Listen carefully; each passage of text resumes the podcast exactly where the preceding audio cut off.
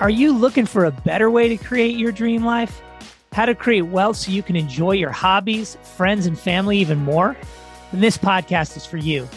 We're Chris and Paul, and we're on a mission to help regular women and men gain access to passive income opportunities. Income opportunities that most people never even hear of. So let's start the show and create your fortune in wealth, health, and life, one step at a time.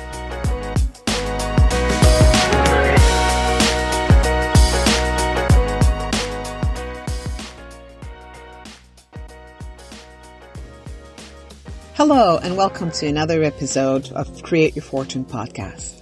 My name is Giselle, and I'm part of the behind the scene team at Sterling Rhino Capital.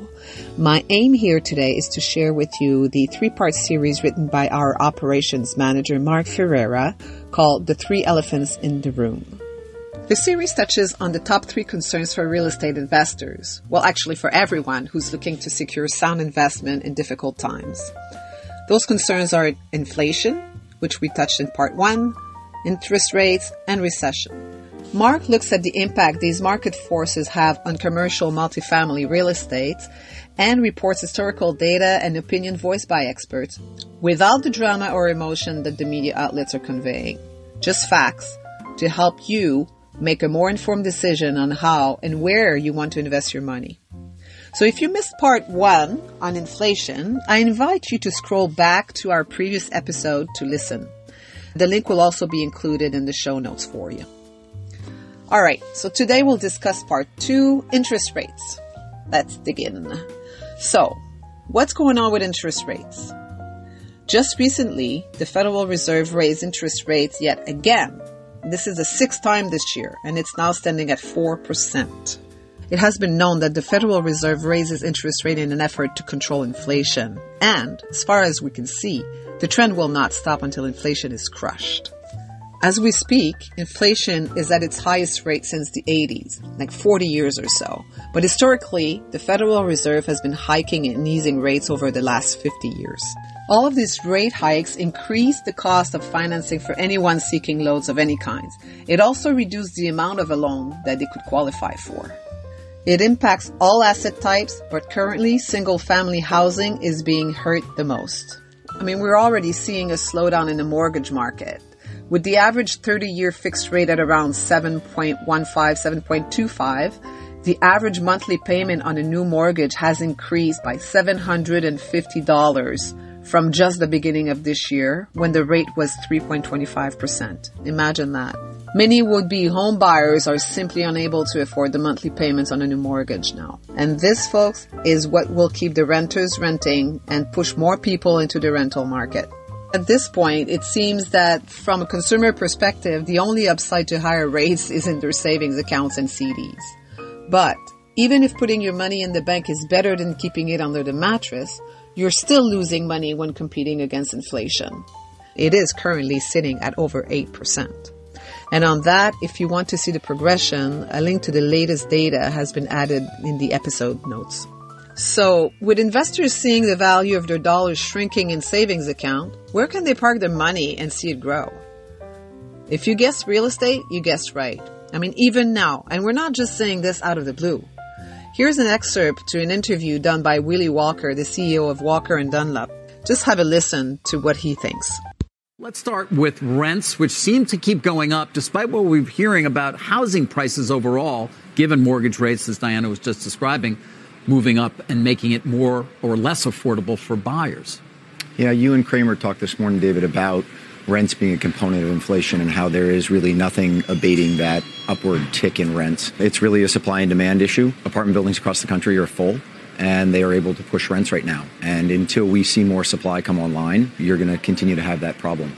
So your expectation is rents will continue to either maintain and or continue to move higher? They'll continue to go up. Everyone that we work with is pro-forming somewhere north of 5% rent increase over the next year. And so until you see that come down to the historic average of 2 to 3%, you're not going to see that number kind of abate, if you will, in, in the inflation. So, from an investor perspective, and or those who are actually lending, multifamily is the place to be right now. Multifamily is a great place to be. One of the big reasons for that is the agencies that provide liquidity to that market.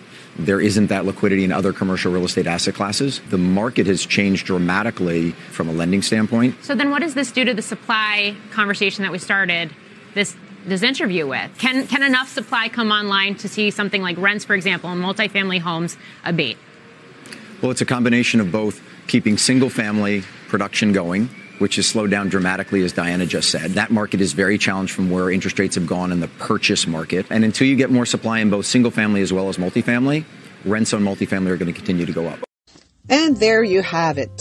We're putting a link to the full interview in the episode notes if you're interested. But for now, let's look at the impact of interest rates on multifamily development and how we at Sterling Rhino Capital mitigate risk. Rising interest rates do have a negative impact on multifamily returns, but not as much as you would think. So here's what we do.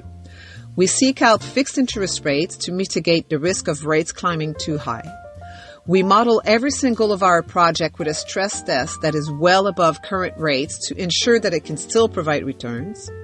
Our development project have a much wider profit margin and therefore more room for error as compared to buying an apartment complex from someone else. We have to cover the cost to build, but we do not have to find a way to increase the value of a complex that is already being sold at its maximum value. Lenders provide the most favorable rates and terms for new Class A multifamily apartments, particularly those in strong growth and primary markets. And this is exactly the type of product we're building. Even now, during this chaos, we are sourcing debt option for our first project, the Cooper, and we have options that work for our underwriting. This is very encouraging as we move forward with our projects. And by the way, if you want to learn more about the Cooper project, click on the link provided in the show notes. There's a video there for you.